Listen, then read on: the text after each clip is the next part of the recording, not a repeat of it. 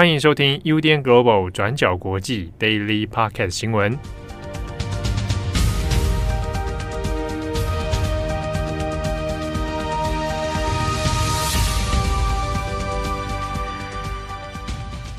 Hello，大家好，欢迎收听 UDN Global 转角国际 Daily Podcast 新闻。我是编辑惠仪，我是编辑木仪。今天是十二月二十六号，星期一。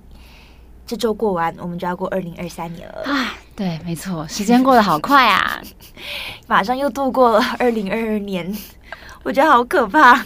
我们做到了，我们做到了。对，那刚过去就是这个圣诞节周末嘛，不知道大家过得怎么样？但是希望大家有一个愉快，然后非常快乐的平安夜跟圣诞夜。嗯，那我们今天的两则新闻更新呢，都是跟圣诞夜有关的。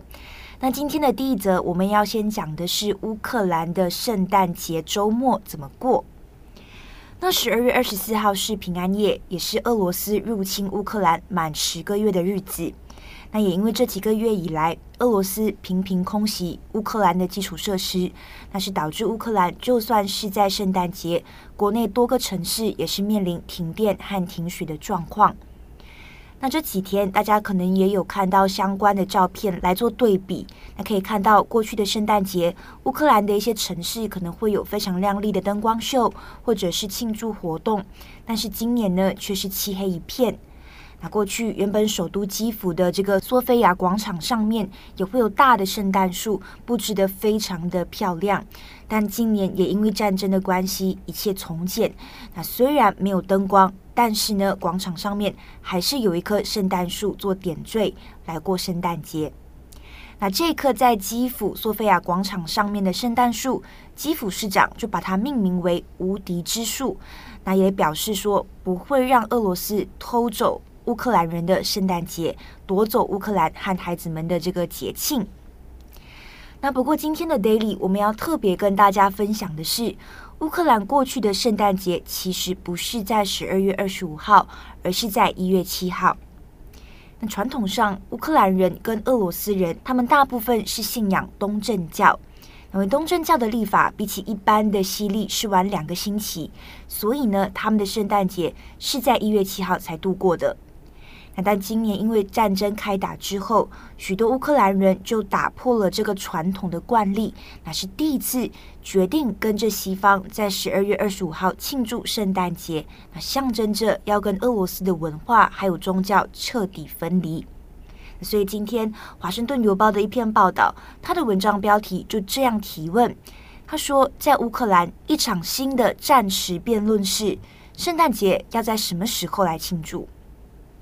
我们今天会特别引述《华盛顿邮报》的这一篇文章，来谈谈过去乌克兰是怎么庆祝圣诞节的。那就像我们上面讲的，跟随着这个东正教的历法，乌克兰人呢，大部分是在一月七号庆祝圣诞节。那虽然乌克兰政府从二零一七年开始把圣诞节十二月二十五号定为国定假日，但是大部分的乌克兰人还是在一月七号庆祝。那关于圣诞节的庆祝日期，过去几年在乌克兰也是有相当多的讨论。那就连东正教内部也有不同的冲突。华盛顿邮报就指出，许多乌克兰人的信仰是东正教。那简单来说，他们其实是被分成两派。那如果我们从中文翻译上面比较难看得出差别，因为都是被翻译成呃乌克兰正教会，但是英文的翻译上面是有一些区别的。那第一派是叫做 Ukrainian Orthodox Church，简称 UOC。那它是跟俄罗斯正教会结盟，那普遍是被认为是亲俄的一个教会。那另外一派则是叫做 Orthodox Church of Ukraine，简称 OCU。那 OCU 在二零一八年已经完全脱离原本跟俄罗斯正教会结盟的 UOC。那这两派正教会 UOC 和 OCU 过去几年来也是一直在互相争夺乌克兰国内东正教会的正统地位。那 UOC 的处境是比较尴尬的，因为它跟俄罗斯的东正教会有关系，所以一直以来是被视为亲俄派。那它的支持度跟知名度也在今年的二月，因为战争开打之后一路下滑。那就算是在今年五月，UOC 就表明他已经从俄罗斯正教会独立，但是呢，还是被乌克兰当局视为是威胁之一哦。那例如在今年秋季的时候，乌克兰当局也逮捕了 UOC 的一些牧师，那指控他们涉嫌为俄军提供情报。那总统泽伦斯基也是下令要彻查 UOC。但是呢，针对这些指控，UOC 是完全否认，那也认为这些指控没有经过查证，也毫无证据。好，那现在在两派东正教 UOC 跟 OCU 分裂的情况下，那乌克兰的圣诞节要在哪一天庆祝？那也是在二零二零年之后，OCU 也就是我们刚刚提到，在二零一八年已经脱离控制。拥有教会自主权的这个呃乌克兰正教会 OCU，他的主教就已经表示，如果他的信徒想要在十二月二十五号庆祝圣诞节，他是对此保持开放态度。那这一切呢，也就在今年二月战争开打之后有了变化。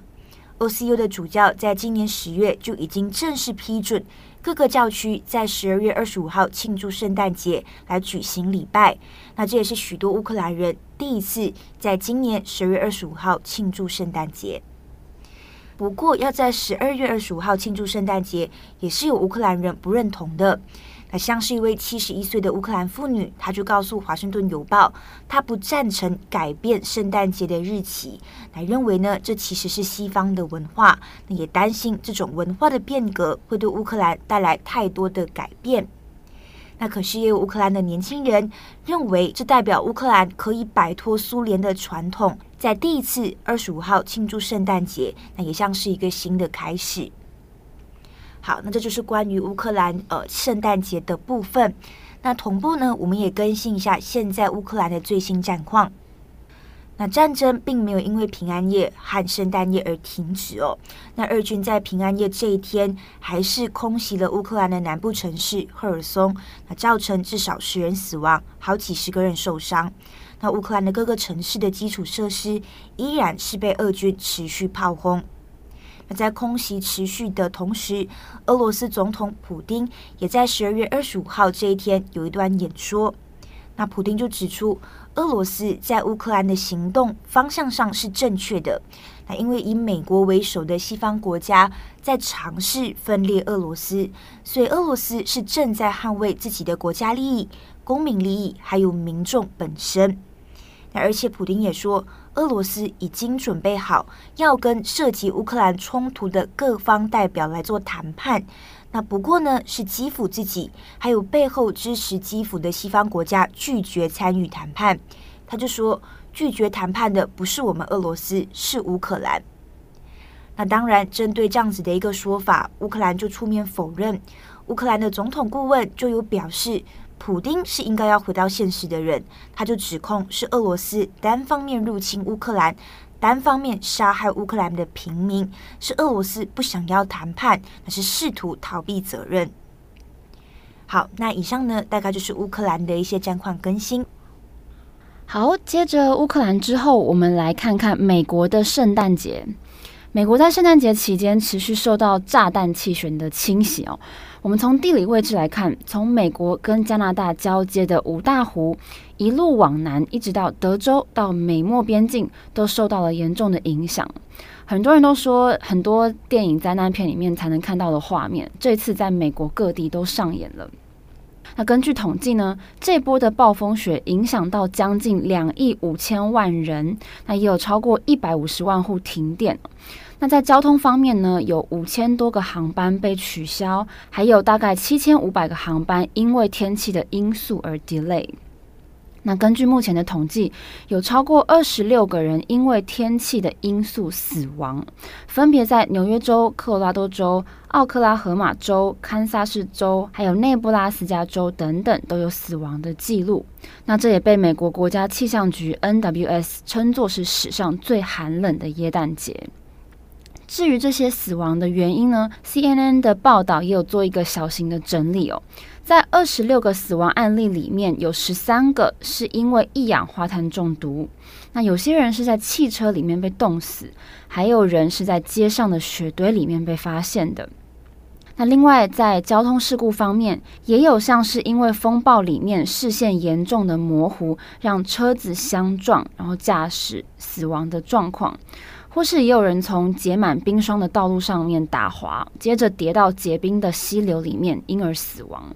那目前预估死亡的人数可能还会再上升。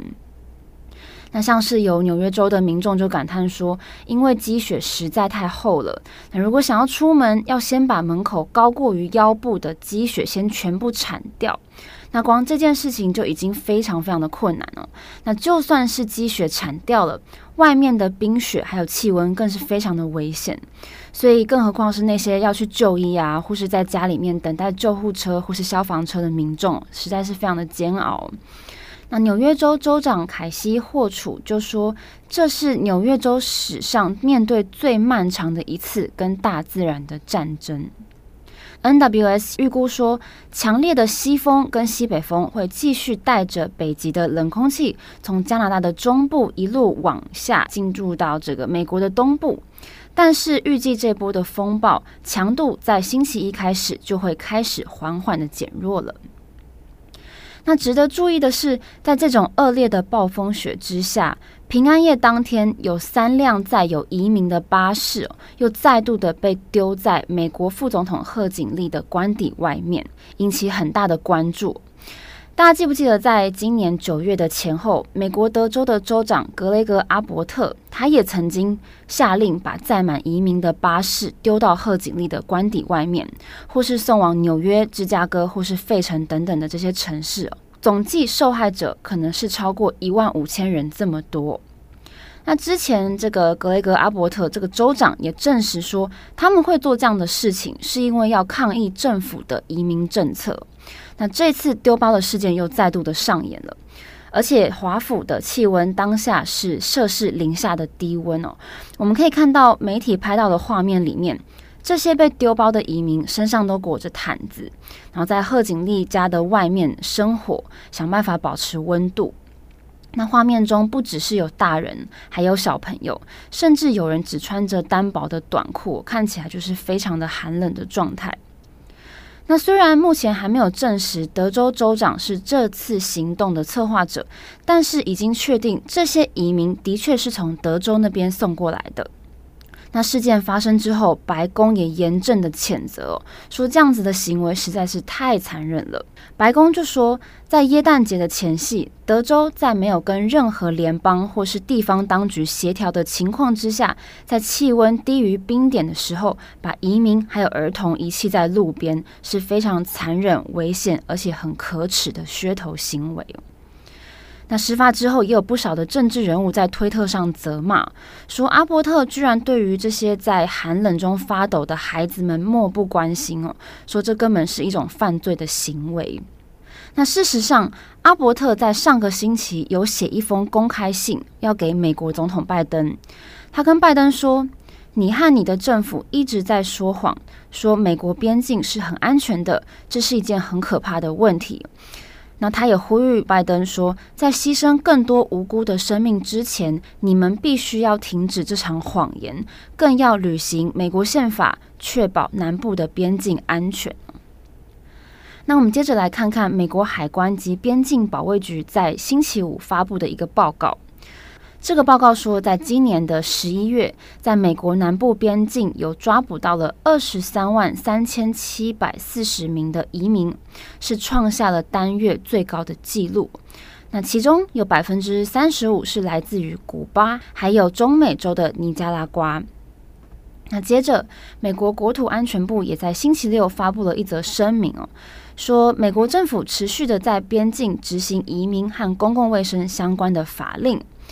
那他们也强调说，在气温持续在危险低温的状态之下，不应该让任何人落入人口贩卖者的手中，或是在他们冒着生命安全跨越边境之后，强行的把他们送回去。好，那目前这些移民，这些被丢在贺锦丽官邸外面这些移民哦，已经被当地的民间组织安置了。有志工说，之前就有从别的非营利组织那边接获这个消息，所以有着手做好基础的准备。那除了在当下他们备有毯子让这些移民取暖之外，也有派出巴士来把他们载去教会用餐，还有安置。好，以上就是这次美国圣诞节的天气，还有移民相关的消息整理。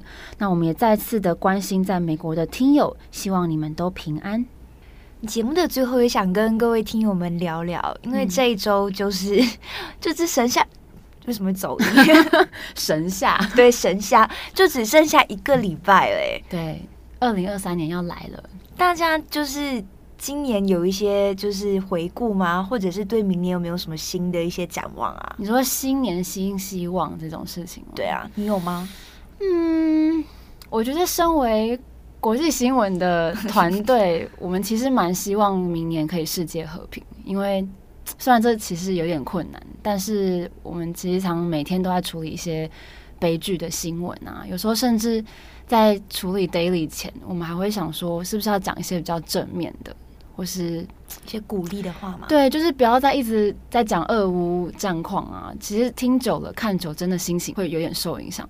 可是又太重要了，不得不讲。所以还是很希望大家可以过得平安顺遂，就不要再有太多的流血冲突啊。其实看的是蛮于心不忍的。嗯，对啊，今年一整年回顾下来，真的是发生了很多事情，尤其是呃，乌俄战争开打之后，然后从七月到现在，不管是呃，安倍被枪杀身亡，嗯，然后到后来英女王过世，或者是种种这些新闻，真的是生活的节奏会跟着新闻的节奏在跑，嗯，对对对，而且还有蛮多我们可能没有讲到的一些被遗忘的报道，其实他们也都是非常重要，也是很值得大家关注，对。我们这一周的重磅呢，我们四位编辑会选一些各自想要跟大家分享，但是一直没有时间在 Daily 上面跟大家讲，或者是也来不及写出来的一些新闻，想说可以在呃本周的重磅来做一个整理跟回顾。对，我们四个人都会分享自己认为被遗忘的报道有哪些。对，那我觉得除了是国际大事，嗯，一些新年的新希望，可能也可以回归到自己身上吧，就是。编辑自己身上要做一些什么事情？那像你，你会有什么对自己的新 期许吗？我记得我前一年吧，好像有跟听友们分享，我想要就是稳定的运动这件事。嗯、当时候就有听友就是建议我，可能像可以把它写下来，嗯、就是你把你的目标具体化，可能一个星期一次啊，嗯、什么这一种。我现在回顾起来，我确实是有稳定的运动，持续了大概一年。有啊，有，因为我们很常在下班的时候，就是大家累到不行，然后会就会很厌世的说：“我为什么今天要去健身房？我为什么会允许我自己做这件事？” 没错，可是最后你还是默默的去了，对不对？对，我还是会默默的去，但偶尔还是觉得说算了，我今天真的走不出去。我觉得你已经很棒了。对，我觉得，对，我每次只要走出去，我都会给我自己很多的鼓励，就是恨自己的同时又鼓励自己。对，但我觉得就是，但他不是真的说非常稳定，一个一个月会有四次，而是那个心态是，我也不想过度的去逼自己，而是慢慢慢慢一步一步，因为我也会觉得说，在新的一年要把自己的身体健康照顾好，也是非常重要的一件事情。对，所以各位听友们。希望大家在明年二零二三年也可以好好照顾自己的身体健康，然后我觉得活得自在。把今天的那个 ending 说的好像已经三十一号了，然后三十一号的时候没有什么话可以分享。没错没错，我们留一些给后面好了。对，先提早祝大家新年快乐。好啦，我是编辑慧仪，我是编辑木宜，我们明天再见，拜拜拜拜。感谢你的收听，想知道更多详细资讯，请上网搜寻转角国际。